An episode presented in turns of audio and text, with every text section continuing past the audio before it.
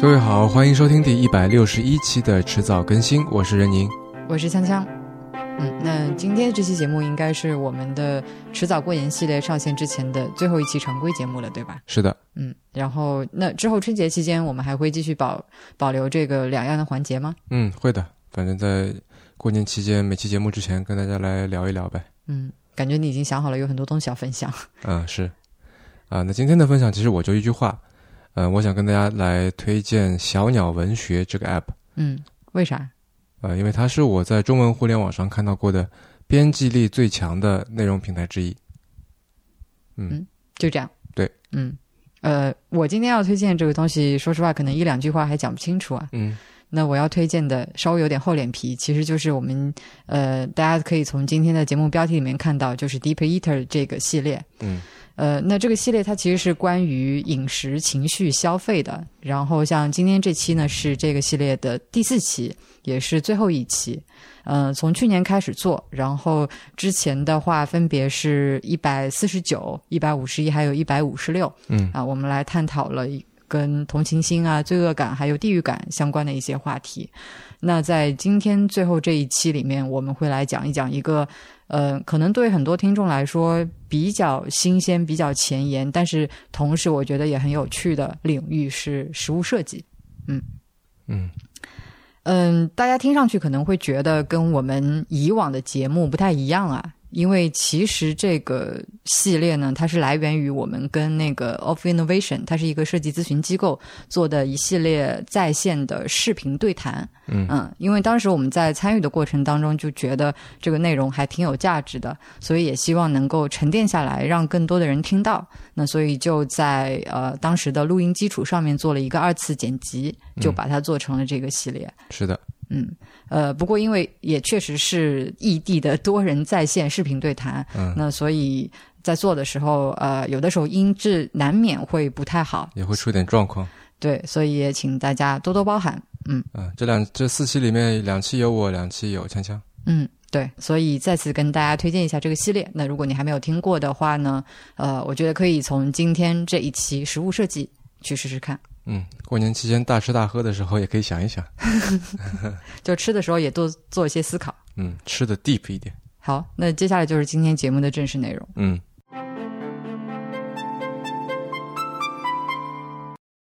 各位好，我是小爱，OF Innovation 的负责人。那这一期呢，将由我和锵锵一起来主持。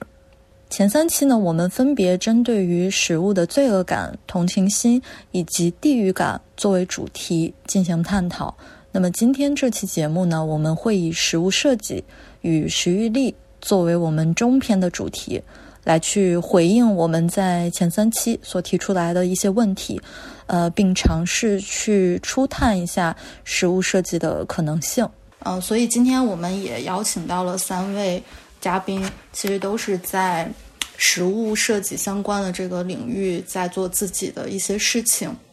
首先是 R.K. 啊，他是 Hybrid Studio 的主理人。Hello，Hello，大家好，我是 R.K. 然后我也是这个 Hybrid Studio 的创始人。然后很呃很高兴今天在这里跟大家分享一下我们之前做过的一些案例，还有我们在跟呃实物设计之间发生的一些微妙的这种关系。嗯，然后还有呃拉拉，然后他是 roman Design 的主理人，现在在荷兰，然后跟我们是远洋的沟通。嗨，大家好，我叫呃 Adley，然后也可以叫我拉拉，因为这样比较简单一点。然后我自己是在荷兰荷兰这边做一个独立的设计师，啊，然后上一年开创了我自己的 brand 叫做 romi Dot Design，然后接下来嗯。的分享里面，我也会跟大家更多的去分享一下，呃，关于这个 studio 我是做什么东西的。谢谢。好的，以及 Echo，Echo 是开放的联合发起人。Hello，Hello，大家好，我叫 Echo，然后很高兴今天来到这里。然后就是开放，它其实是一个就是发现食物新体验、新玩法，然后创建人与人之间链接的一个社群组织。啊，所以一会儿也很期待跟大家分享我们对于食欲力的理解。好，其实说到这个，呃，食物设计这个命题的话，我知道，就包括拉拉现在是在那个爱因霍芬在在学食物设计，应该算是在业界最早去推出这个食物设计专业的课程和学位的一个一所高校。拉拉，你作为第一届复旦附的这个呃毕业毕业生吧，那你怎么样去向别人去介绍食物设计是什么呢？呃，这个问题从我读食物设计之前到读完食物设计，当别人问我这个问题，我都很难回答，因为我觉得食物设计它的范畴真是呃太大了，太广了。嗯，因为我自己有在呃跟。国内的一个媒体合作，最毕社他们合作一个呃实物设计的课程。那其实那个课程第一节就是用了一章一个小时去讲什么是实物设计。然后我就经历了这么多年，我觉得听回来的一个答案，我觉得最简短、最呃贴切的就是实物设计就是用实物作为啊一个媒介去回应社会问题。那那我不知道，就是大家在实际在做很多事情的时候，其实也是把食物作为一个载体来去探讨的。比如说，R K 在做的很多的一些事情，食物可能是一个媒介本身。那可不可以分享一下你对于食物设计的一些认知？呃，其实我觉得食物设计像刚刚呃说说的，就是我觉得的确是一个很大的一个范畴。就是呃，我觉得很多人会把食物设计。呃，跟实物和设计两个概念其实有点会混淆在一起，就是因为在我看来，呃，实物设计更多人可能会更多的再去想，呃，怎么去设计一个一个菜品，一个一个一个 dish，一个食物本身，一个东西好不好吃，呃，我觉得很多人会是这样子去理解的。但是，呃，在我看来，其实食物是每个人的一个共通点，其实每个人都在谈论的食物。其实，在我看来，设计也是这样子，也是在不断的去塑造。呃，这个世界上生活让生活变得更好，所以说我觉得食物和设计这两个东西连接在一起的时候，它是一个非常难以置信，而且非常功能强大的一个设计设计形式。但是在我看来，食物设计，呃，它应该需要有一个更加新的一个名词或者一个新的一个定义，就是不能只是让你觉得只是围绕了食品本身。呃，所以说在我看来，我觉得食物设计它其实。已经不再是食物本身的这个设计了，它其实是围绕食物所延伸出来的所有的一切的这个呃领域，其实它都可以归纳为食物设计里面的这个范畴。比如说从呃这个生产到采购到保存到运输到展示到消费到体验到最后的这个处理这一系列整一个链条的这个过程，在我看来，它都是可以输入呃食物设计里面的这个范畴。嗯，那 Aco 呢，就是。嗯，其实我觉得你们在做的事情是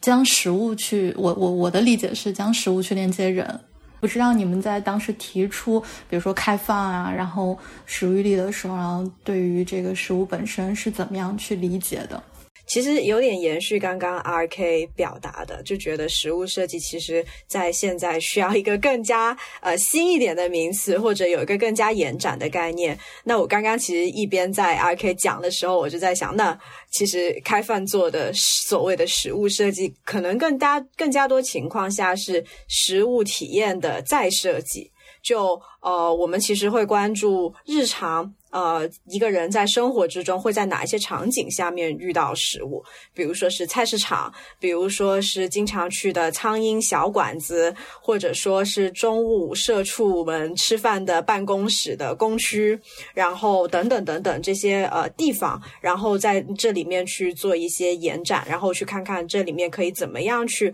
唤起人们对食物重新的一个感知。因为很多时候我们在日常生活中都非常的忙。碌路嘛，然后当我们觉得非常忙碌的时候，就逐渐丧失了对生活以及对美的感知力。然后，当我们重新用一种创造力的方式去去进行一个呃创造，去把一些美啊、感知啊、生活的本身的一种疗愈带进来的这这份体验的时候，觉得这其实又是一种呃食物设计。但是可能我们更细分啦，就食物体验设计这样子。那比方说，呃，传统的这个工业设计、产品设计，或者说体验设计，那和我们现在在讨论的这个实物设计，呃，有什么区别呢？呃，其实在我看来，设计这个东西，如果你真的说要它有什么很大的不同，其实在我看来并没有，因为在我看来，设计都是让我们呃的生活变得更加好、更加有意义，而且有更加多的呃功能性、更加丰富的这个体验。所以在我看来，本质上来讲，我并没有觉得太大的不同。但是从方式上来讲，我觉得传统的这种呃工业设计也好、产品设计也好、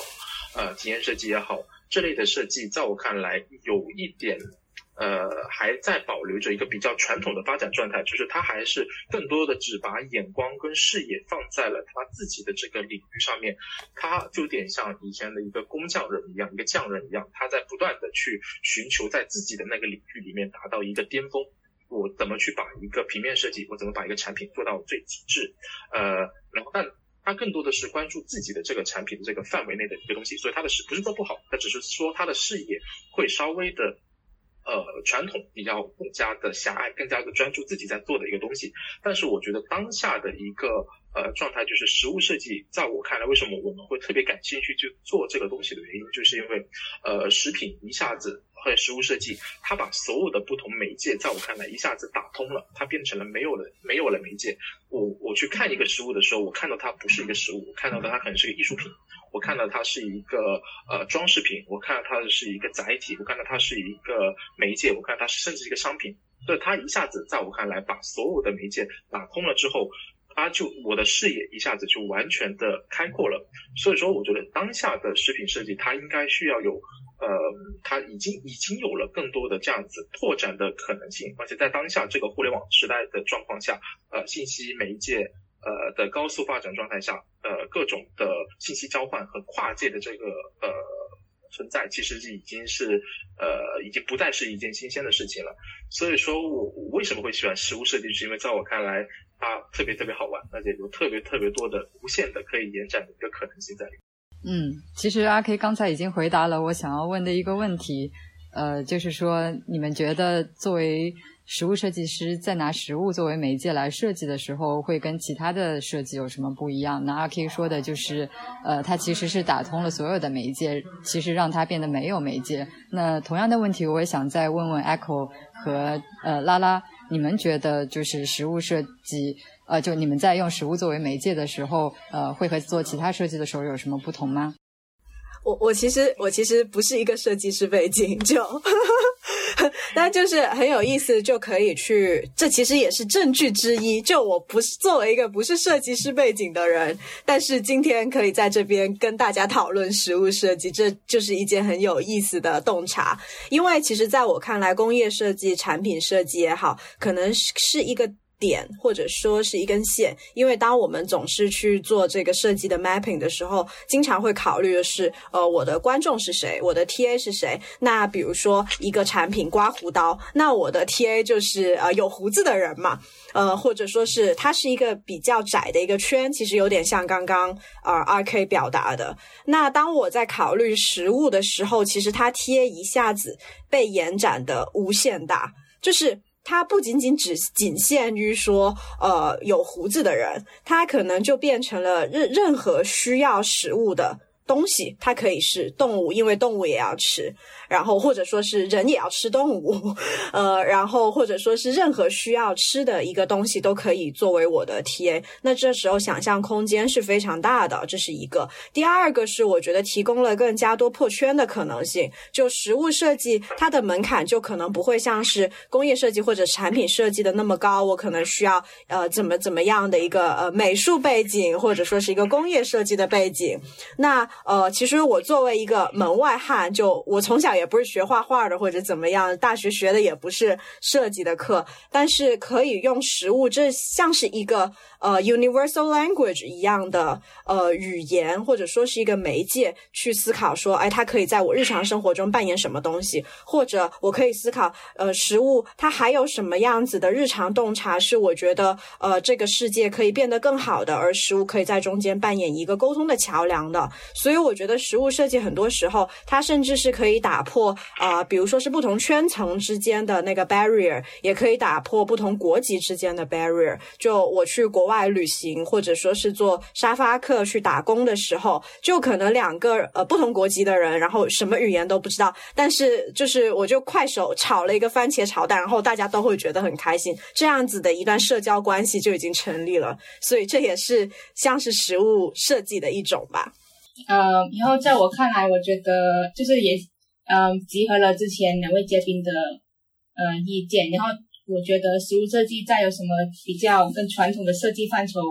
呃更有趣，就是我觉得实物设计它可以融合更加多的感官在里面，就是可能当过往传统的嗯产品设计或者是视觉设计只是从一个触感或者是一个视视觉的呃体验元素来进行发展那个产品。但是实物设计的话，其实它是包含了所有的这种不同感官的结合，然后再结合成一个嗯体验或者是一个产品，嗯，再加上可能有机会那个东西还会可以被吃进肚子里的。然后我就觉得这个东西对于呃体验实物设计带来的产品的观众，就他们会觉得这个东西嗯蛮新鲜有趣，因为通常我们看到的食物都是很传统的方式呈现出来，或者是他们可能是呃，或者是经过厨师，但是如果是用一个呃设计的 perspective 去把不同的元素结合在一起，然后那个东西最后也又可以让我们吃进肚子里面的话，我觉得这是一个很新的一个、体验。嗯嗯，刚刚拉拉也谈到了，就是食物是一个这种多感官的这种体验的这种媒介。然后刚好的话呢，就是 R K 其实也在做很多的这种感官体验的，呃，我们叫做交互艺术吧。所以 R K 要不要也可以分享一下？因为下一个主题的话呢，我们也想跟大家探讨一下食物作为提出问题、解决问题的一些比较好的做法。我们其实是一个呃一个创一个 creative studio，我们是个创意工作室。我们其实是从呃创意到概念，然后到执行到落地一个呃跨跨领域交叉学科的一个感官体验设计工作室。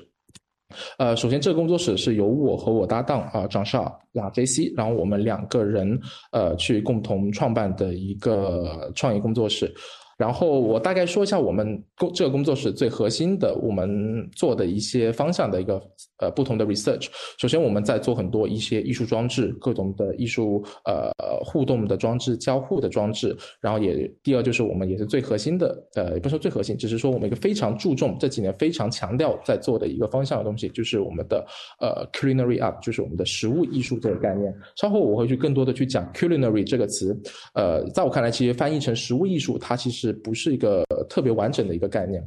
然后第三个就是我们对于整个沉浸式空间 （immersive space） 一个感官建筑的一个改造。我们对于空间，对于一个呃实体的一个地方，我们怎么去把握，怎么去打造一个不一样的场景。最后也是我这边会做很多相关的一些呃算法艺术、一些创意的一种呃 digital work。所以说，我们把四四个不同我们的 research 四个方向，我们综合在一起之后，然后就形成了我们。呃，我们自己称为的一个叫 hybrid entertainment 这样子的一套呃一套一套一套一套一套体系，呃，所以说呃，我们其实更多的是让别人去感感觉一个它是在一个多感官的一个体验比方，它是像在体验一场秀一样。所以说，接下来我会去通过呃具体的案例来去呃跟大家讲一下，实际上我们呃怎么去把各种不同的媒介，把各种不同的概念创意呃融合在一起，然后作为一个一个完整的一个呈现方式。所以说，我们我分这次分了三个不同的案例来去讲述。首先，第一个案例我们叫做 Alexia，它其实是一个呃生态酒吧的一个概念。然后它是我们呃搭建了三个这样子呃活的这种呃植植物的这种自然的这个艺术装置呃悬浮的，然后我们在上面做了一个非常概念化、抽象化、艺术化的一个呃酒吧。所以说，整个的我们这个 Alexia 的概念，其实就是呃，我们创造出一个像自然一样的环境，我们上面会有个表演者，他在不断的去采集。其实，呃，这三个生态装置上面有不同的这个食材，他通过各种非常抽象艺术的这个表演，呃，然后他把采到的这个食材之后交给现场的这个调酒师去混合，然后调制完一杯鸡尾酒之后，每一个人拿到这杯鸡尾酒，可以再上台去近距离的去观看这个呃生态装置。实际上，这个这个 idea 表达的意思其实就是。呃，我们现在其实吃的东西、喝的东西，大多数其实都不知道来自哪里。其实我觉得最好的东西就是来自于自然的这个环境里面。所以说，我们重新创造出了一个自然的环境，你可以很清楚的知道你。东西，你吃的东西是什么？它的原材料是什么？它的原材料的呃味道是什么？甚至在这个表演的期间，这个表演者会给现场所有的人来去呃发各种不同的食材，你去亲身的去体会。然后你再拿到这杯鸡尾酒之后，你再上到这个呃装置上面，我们还放了很多小的这些呃呃小装置在上面，你可以去听，你可以去闻，你可以去看，你可以去玩。我们想让整个的这个概念更加。多元化，更加让这个体验达到了一个新的不一样的呃地方，包括现场也是有我们各种呃提炼出来的这种从我们云南提炼出来的这个气味，然后呃包括我们在云南那边自己采集，包括上面所有的这些植被植物都是我们从云南那边呃空运过来的一些新鲜的这种呃植物，都是非常都是一些纯野生的一些植物来的。包括我们的鸡尾酒，我们的鸡尾酒也是有各种不同的野生的这个食材在里面，所以尝起来你是从来没有、根本没有尝过这样子口味的一款鸡尾酒。对，所以这是我们呃，我今天想分享的第一个案例。然后第二个案例就是我们怎么去通过设计一个场景化来去重塑这样子的一个空间体验。然后接下来我想分享的案例就是我们叫做 Planetopia，它其实关于太空主题的一个餐厅的一个呃作品。这个项目其实的概念也是呃跟自然相关，就是我觉得现在地球在经过呃这么多年被人类的摧残之后，实际上我们现在的这个物种多样性已经是。跟以前完全没有办法去相媲美的，就很多物种在消失，很多物种在呃已经灭绝的一个状态下。所以说，我们幻想出来三个不同的这个星球，每个星期星星球其实都代表了呃不同阶段的这个地球。然后呃，但其实是没有人类存在过的这种状态下，它的一个物种多样性，它的这个呃嗯生态系统都是非常的完整，都是非常的呃有各种各样不同的生物、动物、食材。呃，所以说我们这次也是跟我们另外一个朋友，也是一个法国的一个米其林大厨，我们合作了，去创作了三款不同的关于这个的呃菜系。所以说，我们每一款的这个菜都是我们自己去研发，然后根据我们现场的这个故事、创意概念，然后进行一个呃 developed。所以说，我们会从一个呃源头的一个创意，然后发展成一个概一个故事，然后这个故事会演变成是一个完整的一个体验。然后最后就是我想讲一下，我们去跟呃实物艺术，我们怎么去跟一些文化相关的这种题材的一个融合。然后我想讲的就是一个 Relic，它也是一个很多人呃特别喜欢的一个创意，也是我们呃去年做的一个事情。然后它是叫做 Relic，它其实叫做叫甜考古甜品学，它是非常具有教育意义，又是寓寓乐寓玩呃寓寓。体验的一个一个一个项目，所以说每个人进去之后，他其实扮演的是一个考古学家，他在里面去寻找用各种用巧克力做成的化石和文物，最后他能带走这个文物，盖上属于他自己的这个印章，然后呃把再把这份体验分享去给身边的这个人。所以，每个人在这个房间，其实他们都玩得特别特别的开心。而且我们现场其实环境里还有一个考古学家，他是真的是对这种文物都非常了解的这个人。他在每个人在参观这个房间的时候，他去对现场每一个的。呃，文物他感兴趣的话，这个考古学学家现场都会去跟他，呃，告诉他这背后的历史啊、意义啊。所以说，每个人在这里，他不仅是能够去体验，能够去玩，他能够带走礼物。更重要的，其实我们是传递的一种我们对于这种呃历史、对于文物、对于文化的一个保护的一个呃一个概念。最后，我就再简单讲一下，这个应该是呃，我们之前还跟文化相关的，就是我们在用我们这个发光食物，我们还做了一款我们。呃，一个发光的一个月饼，这个其实还没有真正的向市面发售，但我觉得今年我们必须得做这个事情了。就是中秋节其实就是月饼节，但是呃，你是否真正的吃过一个能发光的月饼？对，然后我今天想分享的呃案例大概就是这么多。好，非常谢谢 RK 啊！我觉得我们好像经历了一场视听盛宴，就是然后就是我可能先问一个就是。背景的问题吧，因为看到这些就是作品，我觉得非常的有想法。呃，我的问题是在于说，那他们是基于什么样的一个背景，然后让你们能够想到说要用这种方式来去呈现？举个例子，比如说像那个考古甜品考古学，呃，你们是跟什么样的组织合作，然后想到说要用这种方式来去做一个甜品家教育的这样一个课题吗？呃，其实说实话，实际上我们大多数的项目其实背后都是商业项目，都是有呃。呃，客有很信任我们的客户，然后他们想去做一些比较创新、比较有呃前卫的一点东西，然后基本上呃他们也很认可我们的作品，所以说呃考古的那个项目，它其实跟我前面分享的 Alexia 还有跟 Planetopia，他们三个其实我刚才没有提到，他们其实是一个项目来的，他们是一个完整的晚餐体验。所以你刚才从 Alexia 开始，它是一个餐前酒的概念，然后再到餐厅，然后再到甜品，所以它是一个完整的一个一个体验的一个过。程，所以说只不过是我们把它拆分成三个项目来去向大家分享而已。但是我们从开始思考的时候，就是我们怎么去通过场景化的呃这个体验，通过呃它的这个空间的这个局限性，我们来创造出一个完整的这个晚餐体验。我不可能把所有人放到一个餐桌上面去吃饭，这是太传统了，这不是我们想要的。所以说我们当时得到的呃 brief，它其实是个三个独立的空间，但是我构思构思出来三个不同的场景，让人在。三个完全不一样的这个场景里面去体验，然后到最后这个考古的这个时候，我觉得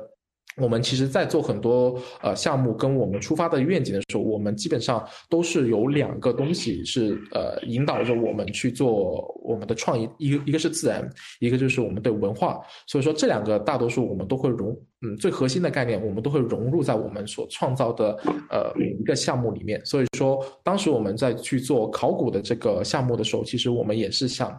呃，其实，在做之前，我们其实呃，我觉得 Alexa 可能在我们看来是最成功的，但其实到最后，呃，考古 Valley 这个项目，其实每个人给我们的反馈是完全超乎我们的想象。所以说，我们当时就特别开心，就觉得呃，反而是这种。呃，稍微可能有点更加亲民、更加具有交互感、更加亲切的这种呃事情，可能未来我们会做的越来越多。因为在我们看来，它能传达的这种呃信息可能会更加明确，而且每个人都能受到它的一个一个感染。对。嗯，对，因为前两天我我也在和锵锵交流，然后就说到那个现在，呃，儿童市场上面有一个特别火爆的产品，就是考小小考古学家。这个我也跟我我的家人，觉得小孩子也买了，就是他们也会特别的喜欢。所以看到你这个项目之后，我刚跟锵锵也在说，说这个要是产品化的话，肯定会爆，就是因为大人小孩都会喜欢这种，就是很特别的体验。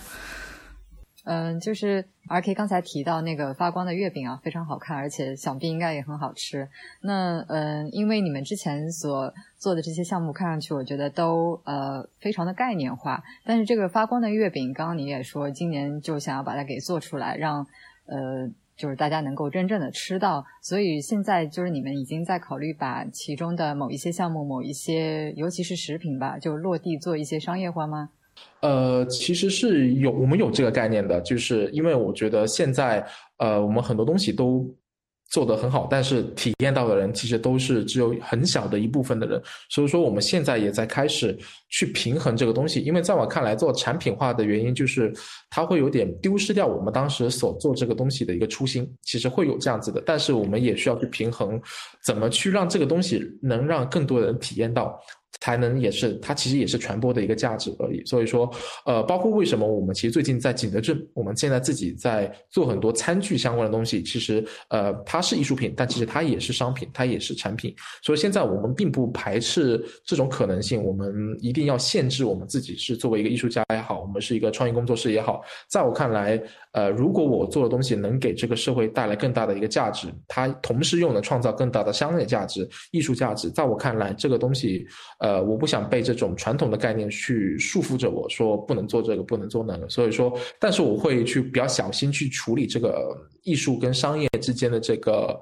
呃问题，怎么找到一个很好的平衡点？其实这也是我们现在在探索的一个一个过程里面。对，呃，我我觉得阿 K 他提出了一个很好的视角，就是关于在商业和艺术上面的一个平衡。嗯，今天我们可能也会花一点的时间来去探讨一下，就是嗯，作为一个与实物相关的一个从业者吧，然后他的这个可能性怎么样去和商业进行结合。那接下来的话，可能这个时间也交给拉拉，因为拉拉其实也在做的很多事情是，呃，在拉拉看来，其实是在博物馆里面。嗯，他也想要去做更多的这种，嗯，和大众，然后和每个人的生活有更多近距离接触的。但我觉得他对于很多的一些食物系统的思考，是对我们来讲非常重要的，而且也特别有想法的一些产出。所以我们接下来要不把时间也交给拉拉，然后我们也看看他在食物领域的一些探索。那今天的分享呢，其实我是想跟大家分享一下。在过去的那五年的时间里面，我是怎样呃去探索牛这个主题？那其实我在为什么会踏上探索牛这个主题呢？其实一开始是从我刚刚来荷兰的求学经历的那一段时间开始的。就是荷兰呃，可能到十月份就开始天气蛮冷的。那很冷的时候，我就很想很想念香港那些牛杂粉。但是在荷兰，就是我住的城市，它叫呃阿因霍芬，就很难找得到牛杂。那我就很好奇，那如果呃大家不吃内脏的话，那些内脏去了哪里呢？那也是基于这个好奇心呢，我就跟朋友呃跟同学组织了一个去参观屠宰场的一个呃一个机会。那去到那里跟那个屠宰场的老板聊天之后，才发现其实。呃，在荷兰，不同的内脏都有被呃继续去加工，变成不同的肉类食品，例如香肠，或者是做成猫粮或是狗粮，呃等等的食物。其实每一个部分都有被呃物尽其用。我们的参观是从最后一道工序开始的。那我们嗯在继续往前走的时候，我是站在一个拿着气枪的屠夫隔壁，然后看到整个过程是怎么样的。那我看到牛，它的眼睛里面是充满了恐惧，然后那个空间非常小，其实那个牛它也就是无法往后退。那最后呃一个枪响之后，就一只非常大的牛，它就马上倒地了。其实那时候是因为它脑死亡了，呃，其实它的心脏还是在跳的。那它倒地之后再进行割喉，然后放血。嗯，我看了那一刻之后，我觉得。我非常的惊吓到，然后我觉得也是像目睹了一场谋杀，呃，然后我也因为我很好奇，如果其他人也见证过这一刻的话，他们这会不会也影响他们对于牛肉有不同的看法？那这个问题其实在我在二年级的时候去参观屠宰场了，那这个问题就深深的埋在了我的心里面。嗯，那之后我的实习，我在选择实习地方的时候。我想去探索多一点跟自然还有跟动物有更加多连接的东西的知识，那就我就选择了去印尼一个叫 Chiptaglat 的一个村庄。就我在最后在那个村子里面生活了两个月，那期间我看到他们跟动物的关系，我觉得跟我在荷兰看到的工业式的呃生产，我觉得是很不同。例如这个农夫有帮他们家的羊洗澡，然后还有就是我的。房东他的儿子，他们是专门为他们家的羊割草的。对，但是虽然赋予了他们很多关爱与照顾，但是他们在一些庆典的时候，也是会把肉屠宰。他们在屠宰之前会呃祈祷，然后他们也知道是牺牲了一个动物的生命才才让他们有肉吃。然后我就在想，在现代还有传统村落这种很尊敬动物的一个状态之下，那我们。怎样可以取一个平衡？我总觉得在我们的现代社会里面，好像对肉缺少了一些尊敬还有认识，因为整个过程太封闭，然后消费者很难去呃追溯它的呃那块肉背后的故事。那那时候我回来从印尼回来之后不久之后，我就开始做我的毕业作品。那我的问题问自己就是，我想要做一个作品去回答，呃，一个问题就是怎样让每一个人，呃记得一只牺牲的牛。那呃在做调研的时候，我再次去探访了那个屠宰场，然后在屠宰场呃那个屠夫隔壁的垃圾桶里面，我发现有很多这种小的金属的壳，然后我问了老板，才发现这个就是那个壳，它就是一个装着弹药的一个子弹。然后它就是在一个气枪里面营造一个爆炸，然后前面这个通常是一根针来，爆炸之后那根针就会插进牛的乳头里面，然后就脑死亡。那最后我呃用回纹针这个媒介作为呃子弹壳的一个转化，让大众接收到这个回纹针的时候都可以想都可以回想，它背后其实是一头牛的生命。然后对，因为它的。物料是来源于一颗子弹。嗯，那做完了那个作品之后，嗯，其实我在毕业之前，我都有在呃，就我那个城市的一个有机农场里面当志愿者，当了一年半。那期间，其实我也有接触到了，呃，整个畜牧业过程呃中有很多的大数据，还有一些嗯。现代化农场里面，他们怎样把牛当做一个产品来去养育？因为他们可以收集很多数据，然后根据那些数据去分析那些牛，然后再决定，呃，他们的产奶量或者是什么时候屠宰。那这个数据对我来说就蛮感兴趣的，因为我们在接收到牛奶或者是牛肉的时候，我们不知道哦，原来它背后是有多么经过设计。就它那个生产系统其实是非常经过精密的计算，才会有那一块安全的肉，或者是那块那些嗯牛奶出现。然后我想专门研究一头牛，它的名字叫 Romy Active，所以我就想说，呃，如果我想知道畜牧业背后的复杂系统的话，那不如就从一个牛嗯出发嘛。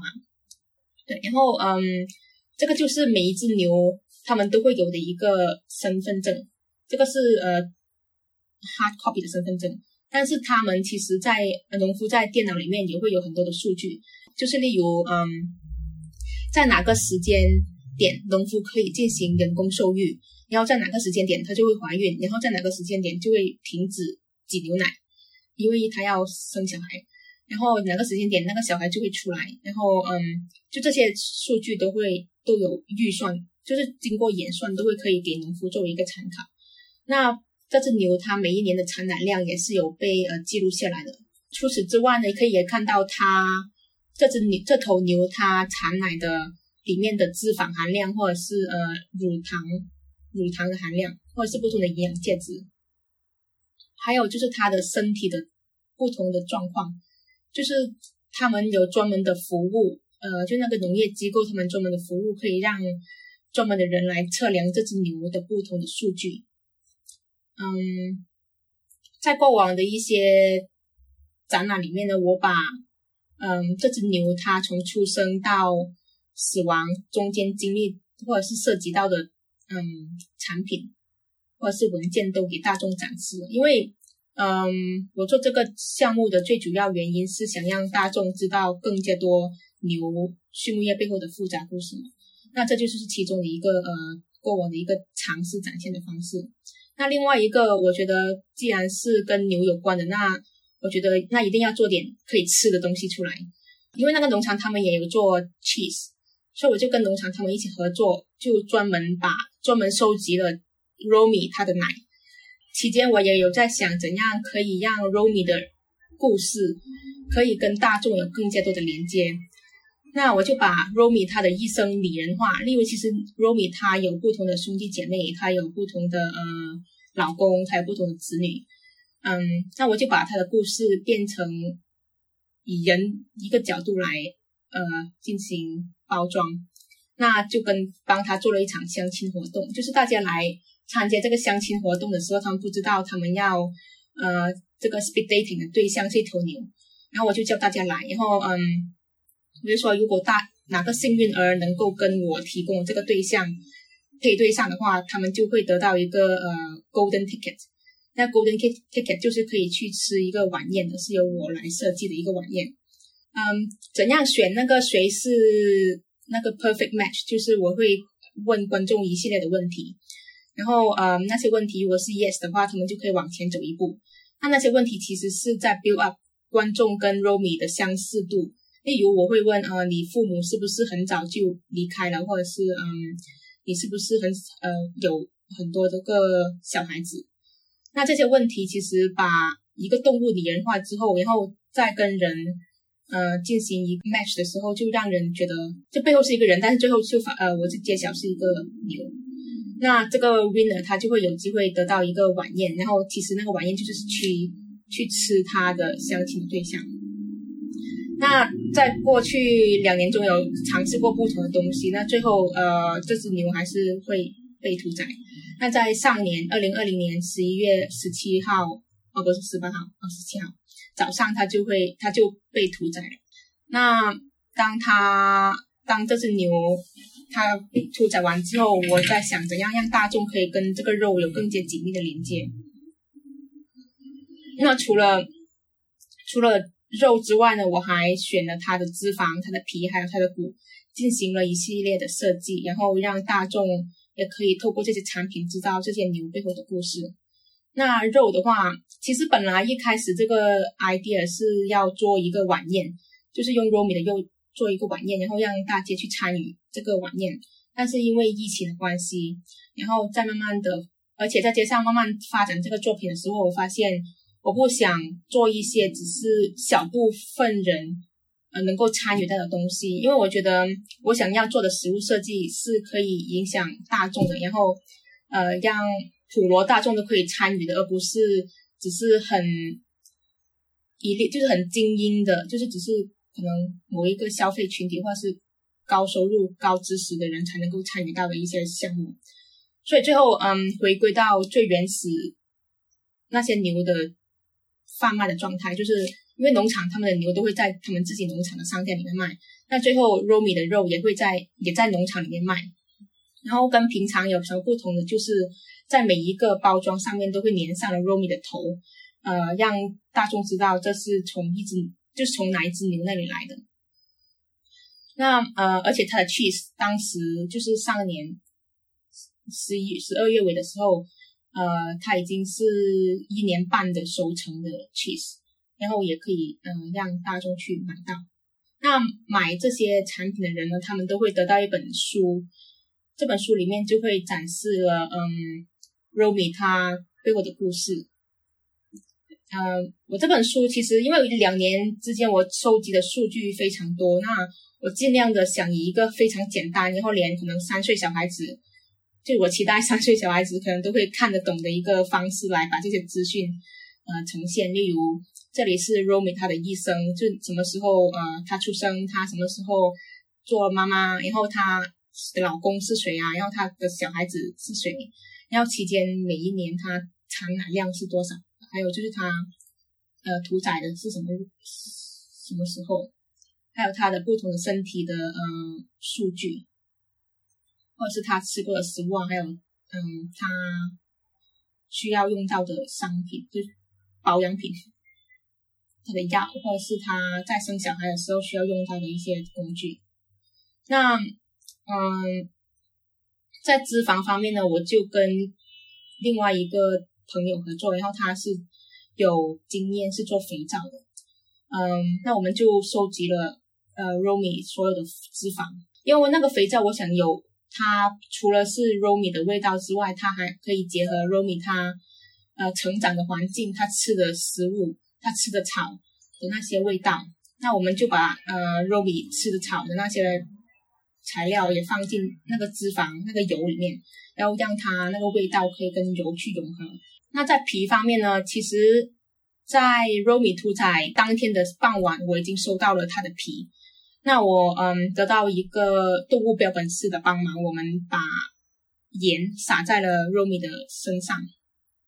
因为这个是拿来保存它的。然后第二天我们就送去了呃 Eco 这个厂，就是有幸的这个这个皮得到了 Eco Leather 他们的呃免费的，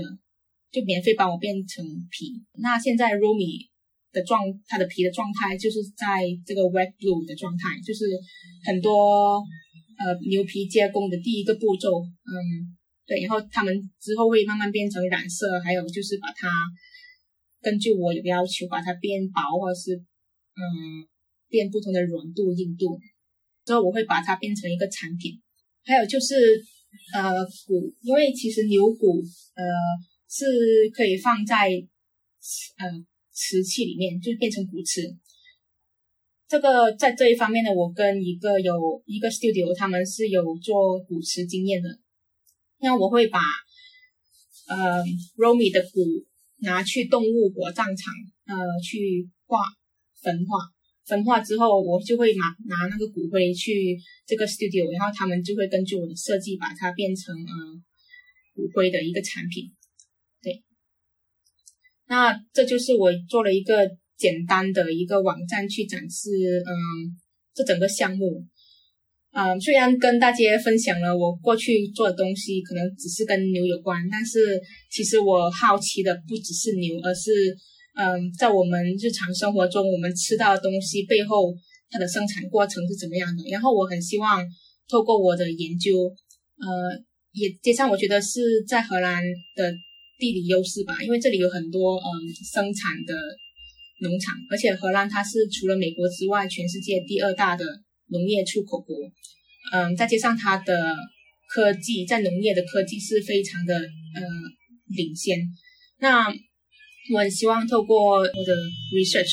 可以把更加多食物背后生产的故事，呃，带给大家，然后让他们跟食物有更加多的连接。对，就是点我觉得特别认同，就是怎么去。建立去跟那个动物之间的一种一种联系，就跟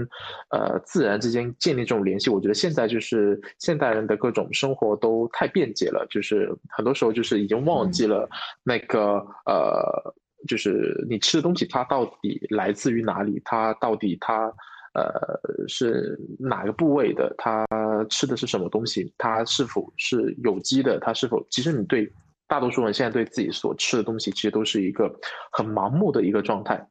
这也是为什么，呃呃，在这点上我特别特别特别认可，就是说，怎么我们能通过食物设计，通过一些我们的 research，我们的一些呃分享，其实让呃现在的人更大的去，其实有点是找寻找回这个根源的一个东西吧。嗯嗯。然后呃，我在这个过程中，我觉得可能每一个消费者他们也不能说。就是他们每吃一个食物都去找它的根源，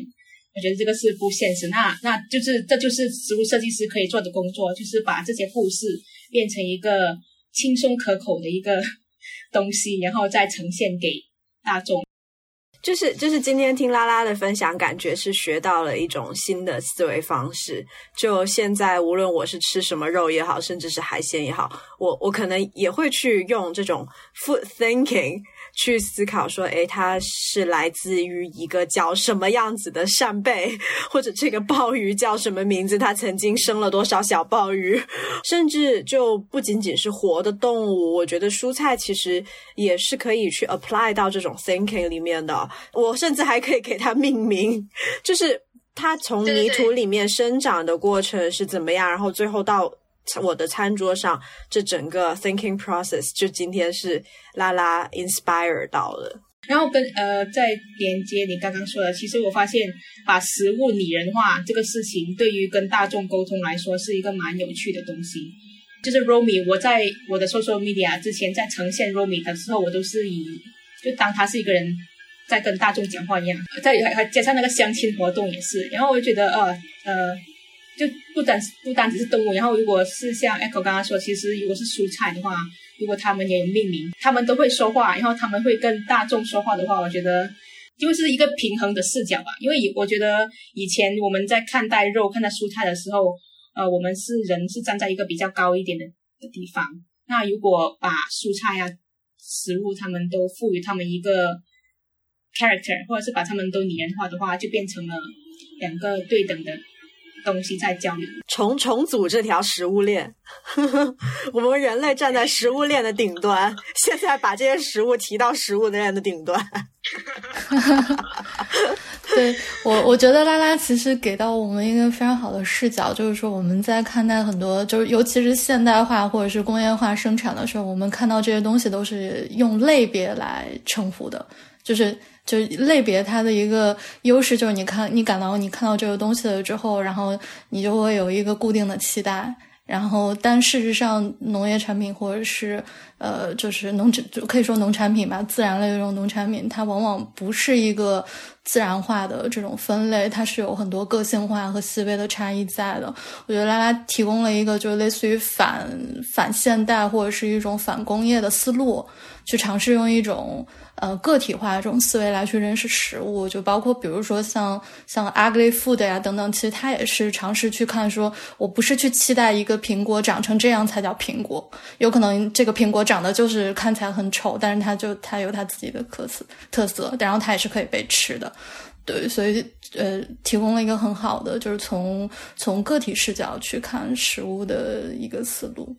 那那我我们接下来呢，也要不欢迎 Echo，然后也分享一下，就是你是通过食物是如何去链接社区与人的关系的。好呀，今天其实就是跟刚刚两位 share 的会有一些小小的不一样。就是今天首先给大家介绍一个概念，就是食欲力。然后呃，开放这个组织其实提出了在二零二零年初嘛，因为那时候其实是疫情刚刚开始的时候，就觉得说，嗯，在疫情的这个时大时代背景下面，我们都很需要被治愈，无论是身体上被治愈也好，还是呃我们精神上就是需要被治愈都。好，是两个层面的，所以我们觉得食欲类背背后呢，其实是用食物去创造人与人之间有趣亲近的连接，构建一个有人情味的生活。这样，嗯，然后先介绍，简单介绍一下开粉，啊，然后我们其实是一个爱吃会玩的年轻人社群啦，然后呃，其实一开始。在开头的时候提过，说我们其实是很善于去寻找生活中的一些新的玩法、新的场景跟新的体验的，比如说是菜市场，然后再比如说是城市里面的公共空间。就我们觉得很喜欢去把年轻的这么一个群体跟城市里面的各个角落去发生更加多的关系，从而去促成一些新的观念，甚至是一些新的生活方式产产生。然后开饭为什么叫开饭呢？其实一方面是觉得饭是跟食物相关，然后另外一方面是觉得开放，因为其实我们也是希望将食物体验这样子的一个东西更加大众化，然后更加日常化，然后基本上是每一个人都能够参与到的。然后我们也想在中间去注入一个多元共创的精神，就是让大家觉得可能呃食物设计不再是一个高高在上的东西，而是我任何一个人都可以加入进来玩。玩起来的东西，对。然后现在我们团队就是有三名成员。然后开饭是其实是我们的一个 side project，就是平常我们都是上班族，就朝九晚五，有时候是朝九晚九的上班族。然后呃，但开饭是我们在下班时候，然后周末时间，然后会聚在一起，然后讨论一下碰撞灵感这么的一个产物。然后我们的折腾足迹其实是从二零一九年开始的，就是我们经典的菜市场玩耍指南。就当时其实我们觉得说，嗯，作为生活在上海里呃上海的异乡人，然后我们心里面其实就很有觉得说有这三个洞察吧，就是。每天白天工作学习，晚上回到自己的家里面，嗯，就觉得这么两点一线、三点一线的生活，其实是很缺少人与人之间的链接的。而且觉得说，嗯，我城市作为一个外来者，我好像谁都不认识谁。我现在城市生活这么快捷便利，我买菜就可以去呃手机上下单，甚至我都可以不用买菜，我可以直接就呃在手机上面点一个外卖，中午的饭就解决了。嗯，但其实，在在这个过程背后，跟我们之前，比如说是倒退二十年的生活，是缺少了一些人与人之间情感上面的交流跟链接的。然后第二点是觉得说，嗯，其实食物是我们最熟悉的陌生人，很少有人去呃跟我们 share 说，哎，这个食物从农场到餐桌到底是怎么成，就是怎么长成的。然后就是有这些长期不良的饮食习惯，也很容易去带来一些慢性的疾病，比如说是胃病，很很多年轻人就很少去得到。然后第三个是觉得，嗯，就是这些外卖或者网购这么便利，然后越来越多的年轻人也不会做饭，所以就看到了这三个洞察之后，觉得说，嗯，我们想要为这三个洞察去做点什么，所以我们就决定去创造了一个叫做菜市场玩耍的指南跟行动，就把它变成了一个小的工具包。但其实创造这个的过程当中，是有一一小步是有产品原型的。就一开始，就我们就发了一个招募，在上海的长宁区就选了一个菜市场，然后邀请了差不多二十多位朋友们，然后就是去大家通过一个下午的时间去进行菜市场的探索，就组成了菜场的小分队。然后呢，这是我们非常非常简单的菜市场卡牌，比如说是就是我们就打印出来，然后背后是呃。一一张照片，然后他用用白色去写我们设置的任务，比如说是完成菜市场主题的大场大片拍摄，然后录一个号召年轻人逛菜市场的 vlog，这样这样一些比较有趣的项目，然后甚至是给菜市场的呃摊贩去写土味情话，帮助呃这些比如说是卖豆腐皮，然后给豆腐皮去写文案，帮助他们更好的把菜卖出去。比如说是找到本地生产的食材，跟摊主了解他们的特点，然后呃用食材搭配你的五官或者身体部位去完成拍照，然后搜集七种颜色的食物组成一道彩虹。然后我们其实背后也是有一些设计原则的，嗯，其实最最重要的原则是我们是不是能够去触发人事地物之间的一个互动，所以我们才会有很多的是要跟摊主聊天，然后去跟摊主共创的一些项目。然后是不是能够学到新的东西？是不是新奇好趣又好玩？因为我们觉得创造这样子的内容，才能更加多的去被大众所接受，才能更加多的之后去进行传播。所以这是我们设计的一个 principle。然后呢，就没有想到这这套卡牌就。突然间就 famous 了，因为当我们在长宁区落地了之后，呃，在一个月之内，我们收到了全国各地就是发来的呃一些 request，他们就说啊，你们玩的这个真的很好玩，那能不能搬到我的城市里面玩？然后我们就觉得说，哇塞，这好像。我们三个平常在上海生活，就很难去到别的城市。那不如我们就把这一套卡牌开源放到网上，然后大家都可以进行申请跟下载。然后下载了之后，你就可以在你的当地的菜市场里面去玩了。然后这这其实，当我们把这样子的一群 local change maker 笼络起来的时候，就会发现全国不同的菜市场会有不同的人风土人情。然后有些朋友们甚至还把这套卡牌搬到了一个农场里面去玩，然后就叫做就差你了，一起来菜地里面去玩耍。很多小朋友也参与了进来，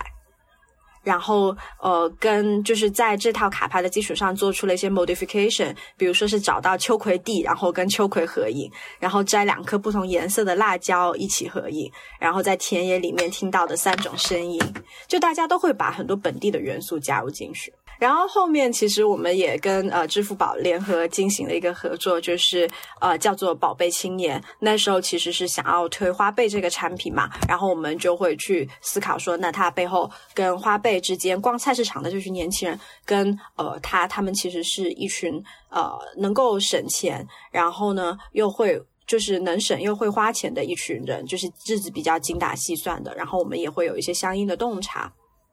然后，其实通过这么的一件开源的事情，就会激起了非常大的爆米花反应。就是这样子的一群 local change maker，他们聚集在一起的时候，在线上聚集在一起的时候，就会互相进行经验分享啊，我是怎么拍 vlog 的，然后我是怎么拍照的，我对卡牌有什么创新的建议，我然后他们之间是怎么互相帮助？因为有些朋友他们是第一次举办活动，然后有些甚至是一个呃宝妈，然后他就是连连接了就是。社区里面的几位妈妈一起带着自己的孩子们去玩，然后重复举办，然后工具还要迭代，所以这整个报这个整个效应就是非常的庞大。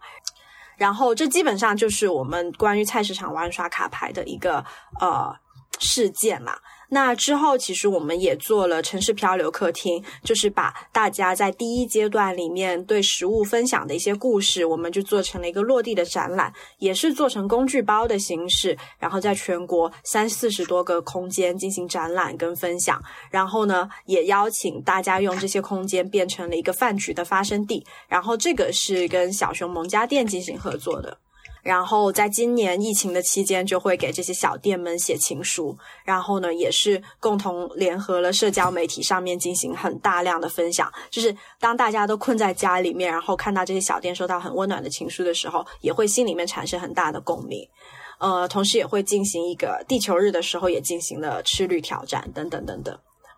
然后，当今年夜经济非常兴起的时候，我们也进行了摆摊练习生，就是邀请大家去摆地摊。然后，呃，有些朋友可能是在公司里面就专门支起了一个摊，然后有些是真的去找了一个公园去摆摊。然后我们在晚上，呃，夜玩便利店也是我们今年的一个好玩的项目，就是觉得便利店里面有很多晚上。呃，平常很难注意到的事情，所以我们就是专门约了晚上十点到十二点去打卡一系列的城市里面比较神奇的便利店，然后去看看有些什么好玩的东西。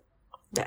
所以我们其实觉得食欲力它是能够去呃。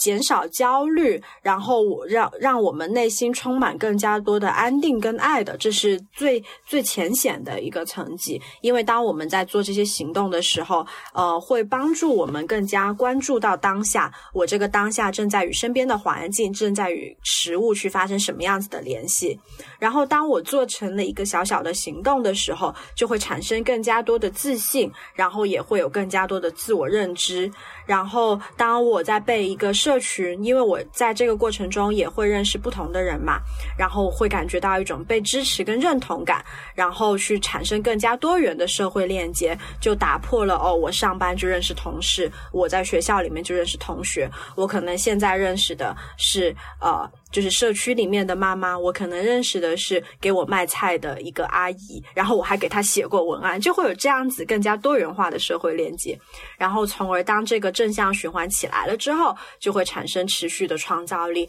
然后去回归我们本身的一个人类的本能。嗯，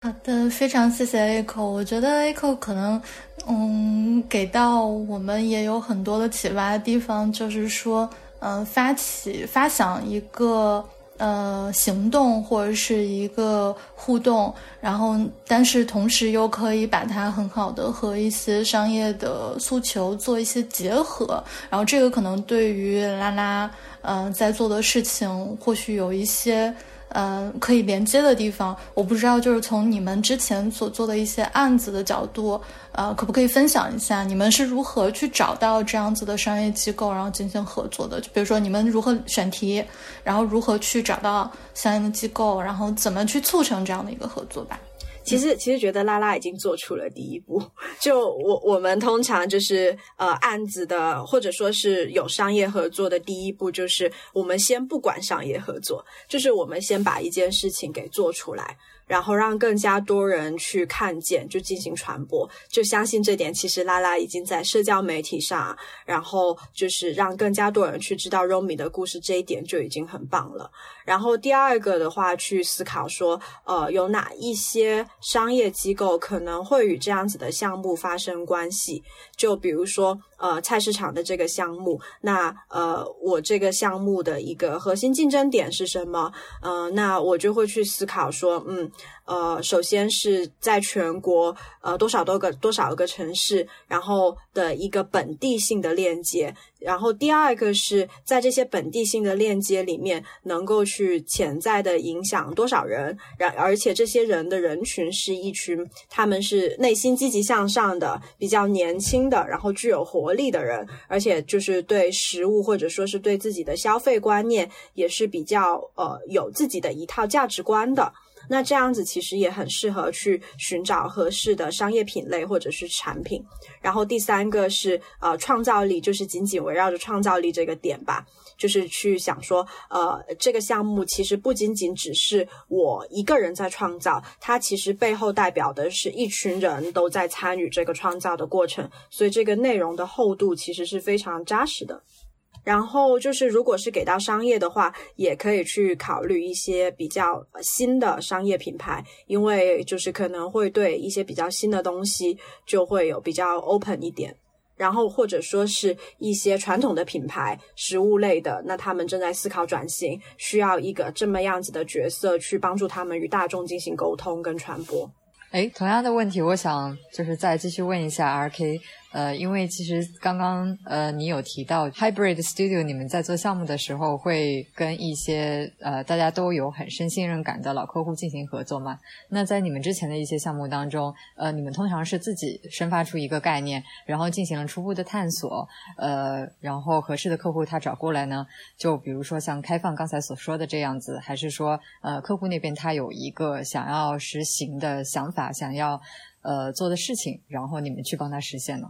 呃，现在其实更多的可能是后者，因为现在更多的客户大多数都是因为可能会有一个基本的诉求，或者是有个空间，或者有一个想法，或者是他想要做一场活动，但他们大多数都是一点概念都没有。然后，呃，这个时候他看到我们之前的一些作品，然后来找到我们。然后很多时候我们其实会根据不同的空间，根据特定的这个呃情形，其实我们通过我们自己的分析，我们自己的呃了解，加上我们自己的一些 research，我们会找到呃一个一套属于我们自己的一个解决方案吧。就是呃它既是我们想要表达我们自己观点的非常艺术化的，甚至有些抽象，有些呃比较前卫的这种东西在里面。同时我们也会去尽量的去。满足这个空间的要求，或者是客户的一些特定的这个要求，呃，然后刚刚你所说的前面那一种，就通过一个项目别人找我们，其实最近开始，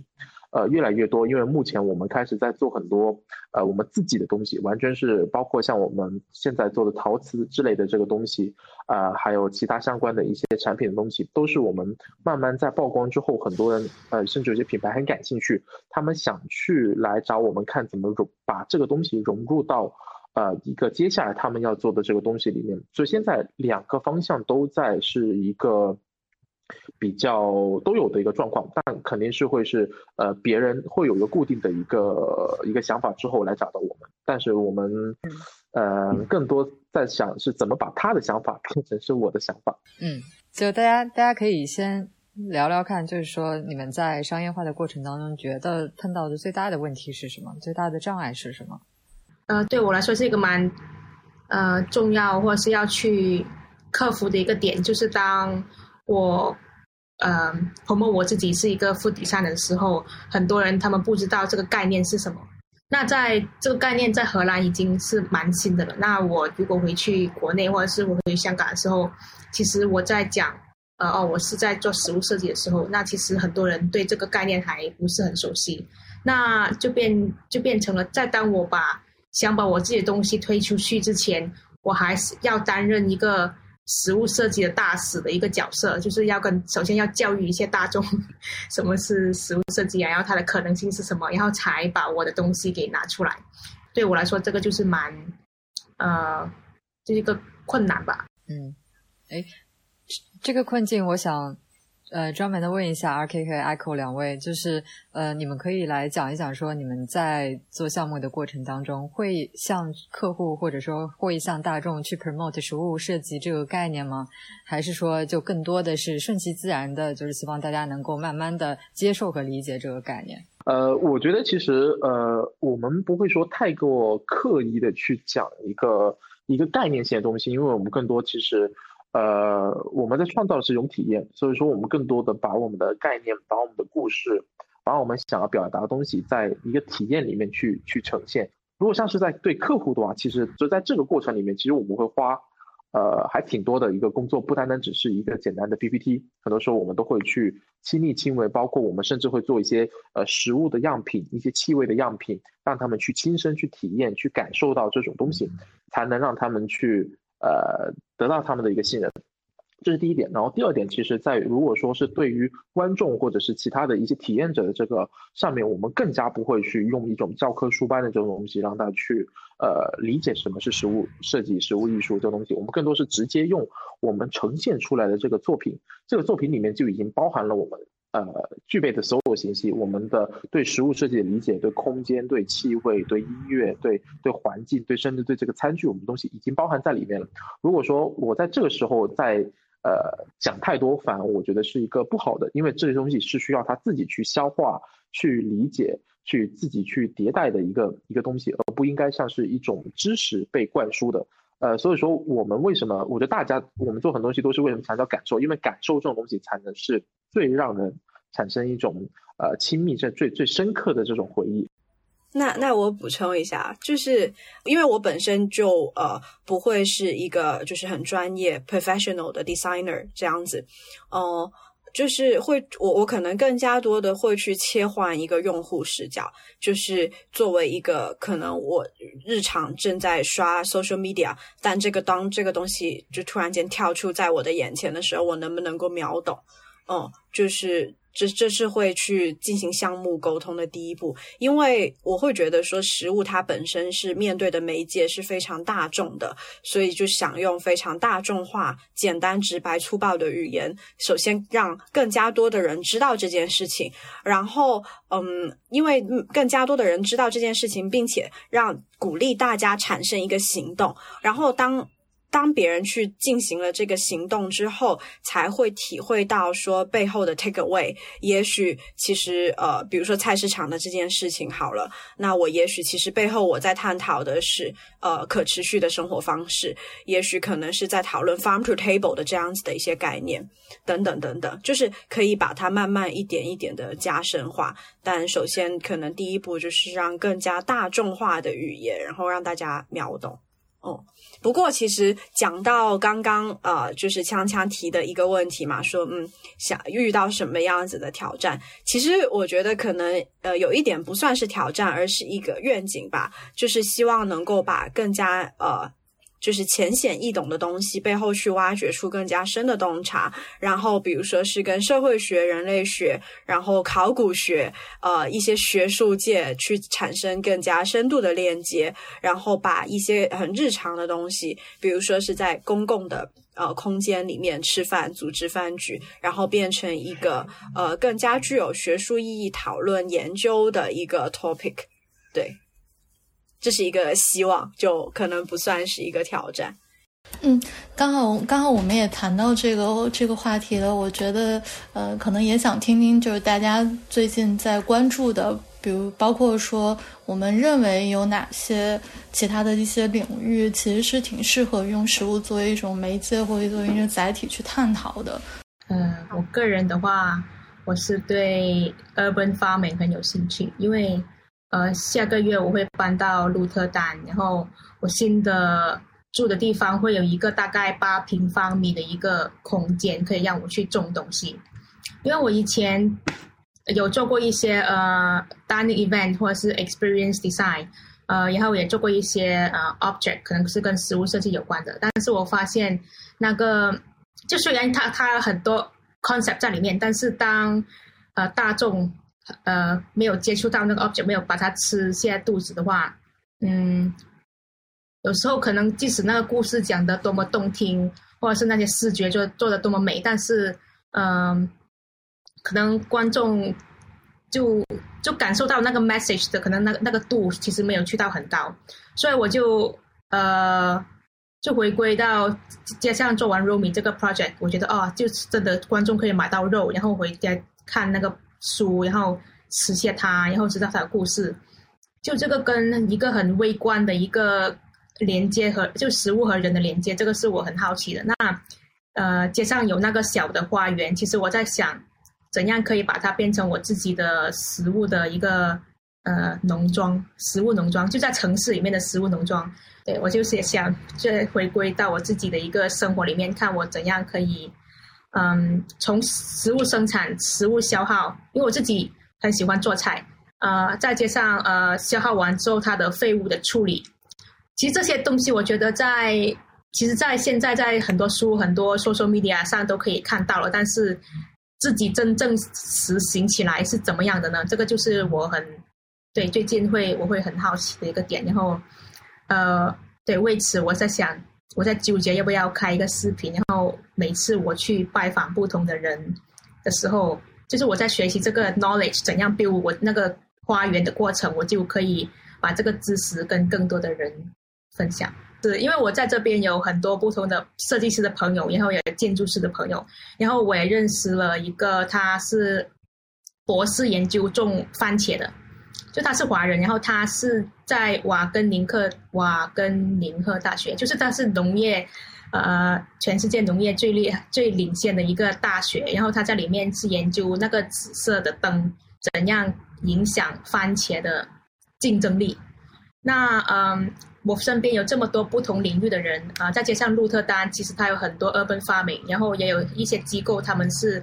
呃，例如有一个机构，它是专门收集不同咖啡厅的咖啡渣来作为嗯生长蘑菇的原材料。那就是这些不同的 knowledge，就让我觉得很很。很感兴趣，我可不可以拿我那个八平方米的地 来作为一个 testing ground，然后让我有借口去可以跟不同的人去聊天？嗯，我我觉得拉拉又提供了一个很好的思路，就是就是 learning by doing 这种这种感觉，就是虽然它看起来是一个很小的点，但是你在实际做的过程中，然后可以做很多的延展，然后包括对于很多知识的延展，是一个。很好，很有启发的思路。嗯，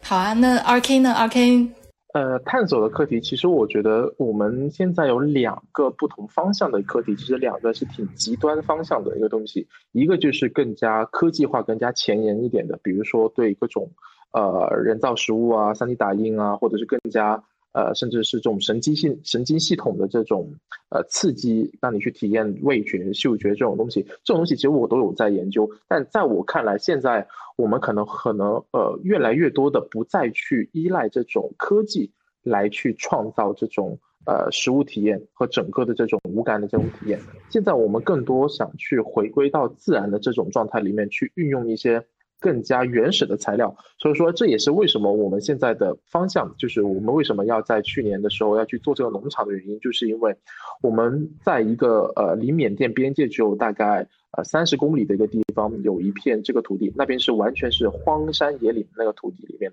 我们到了那里之后，发现，在这种荒野里面，实际上它能够给呃你的带来的这个体验是完全是全新的，而且里面。呃，我们能发现的这种野生的这种食材，这种呃能够去创造东西也是无限的。其实，而且很多东西都是人类未都是未知的，只有可能当地的几百个人知道，他们甚至都没有名字。但实际上，我们去到那里之后，发现这些野生食材再去呃加入到我们这个食物设计的这个环节里面之后，它特别变得特别有意思，因为它的风味、它的口感、它的体验是一种全新的感受。我们现在更多的想去把我们的这个。呃，研究的方向去怎么去研究一些未知的呃野生的这种风味，来去融合到我们的这个呃一一些一些一些创作里面。所以说，在我看来，呃，现在我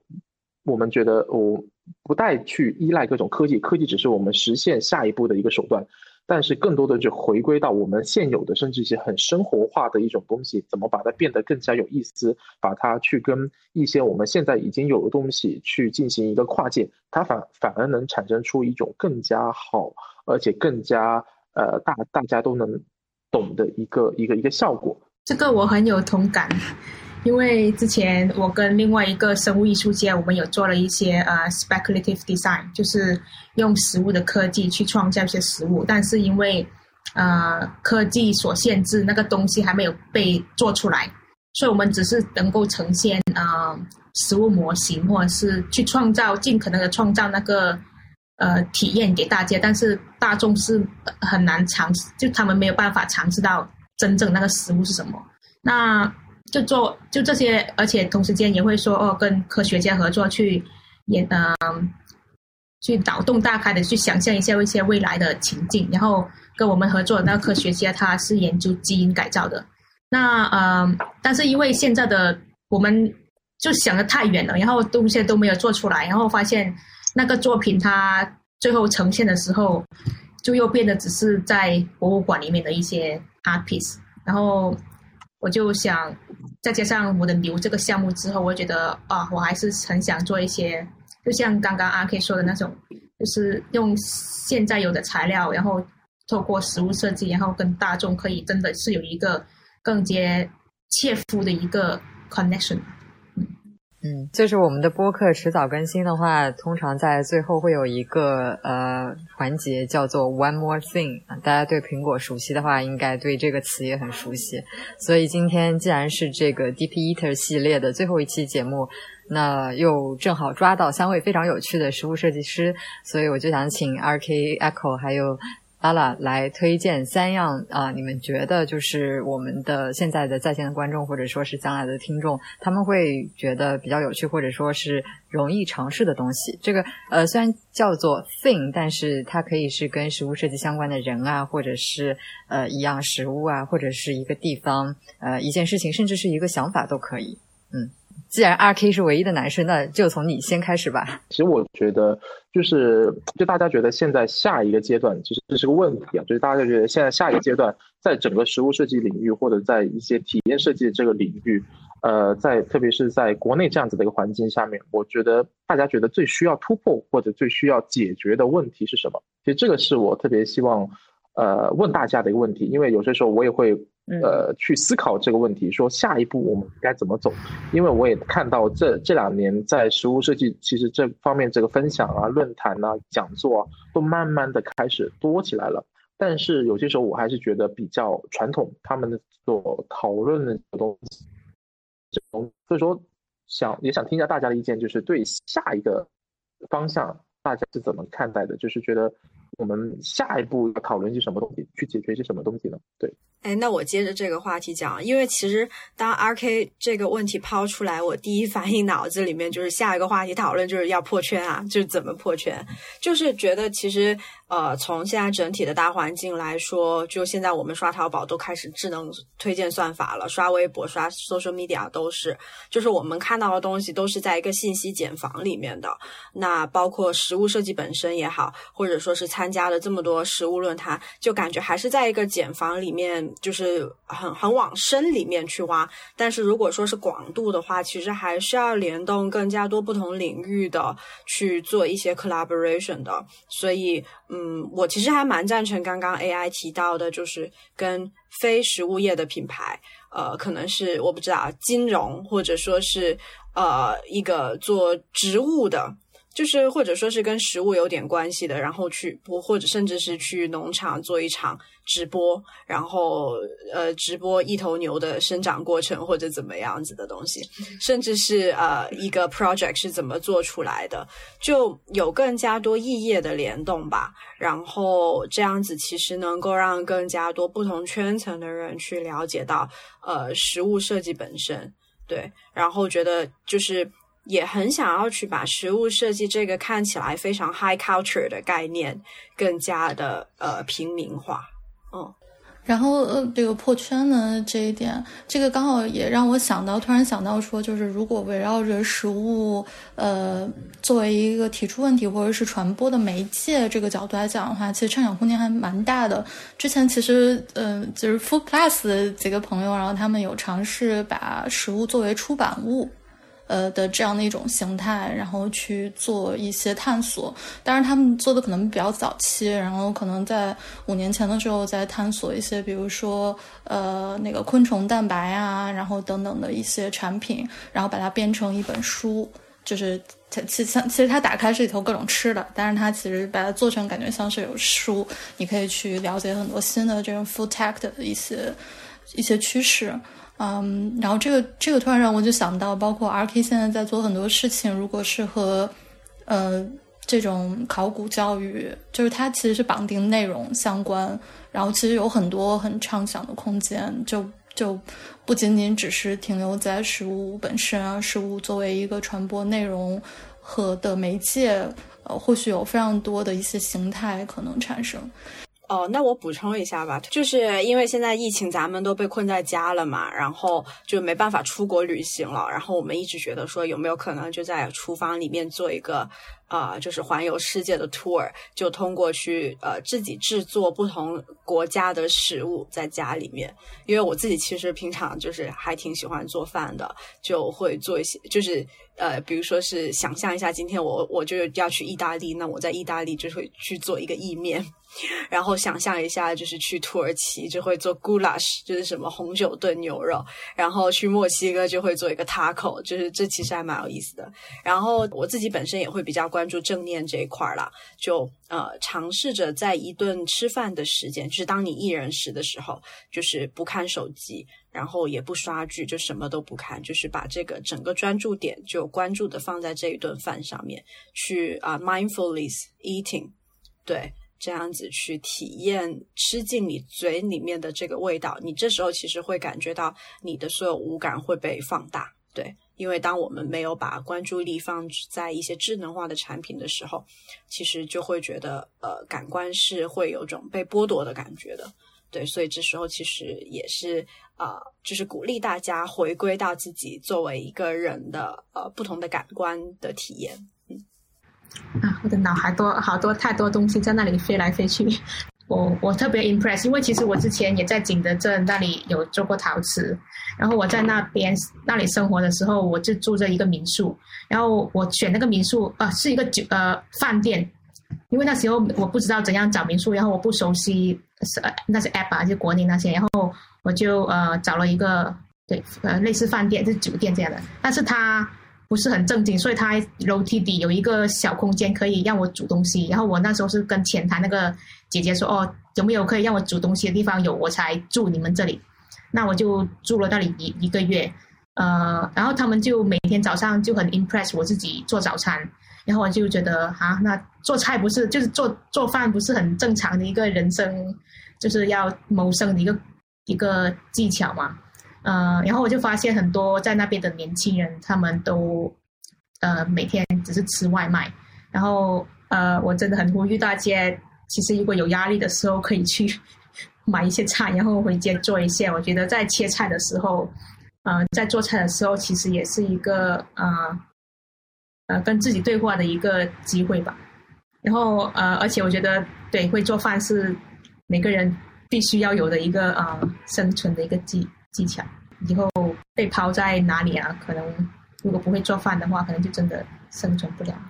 然后我我这边也抛一个，动用一下主持人的特权啊。这个刚好我最近在思考一个点，就是比如说今年，那之前也跟锵锵在讨论过这个，当然还没有一个具体的方向，但是作为一个命题抛给大家，也听听大家一些想法。当然是会后，但是也抛出来，就是我们今年可能很多人没有办法回家。那呃，那我们的年夜饭会成什么样一种新的形态呢？嗯，就是呃，与此同时，可能很多人是一年才回家一次，然后跟父母之间的关系也其实是有一点点越来越疏远了。然后我们那一旦没有了这种所谓的固定的这种时间。固定的这种场地在一起的话，我们又如何能够建立这样的一种连接？是不是是一个值得去想的一件事情？所以先把这个问题先抛出来，然后如果大家也有想法的话，我也特别乐意跟大家讨论。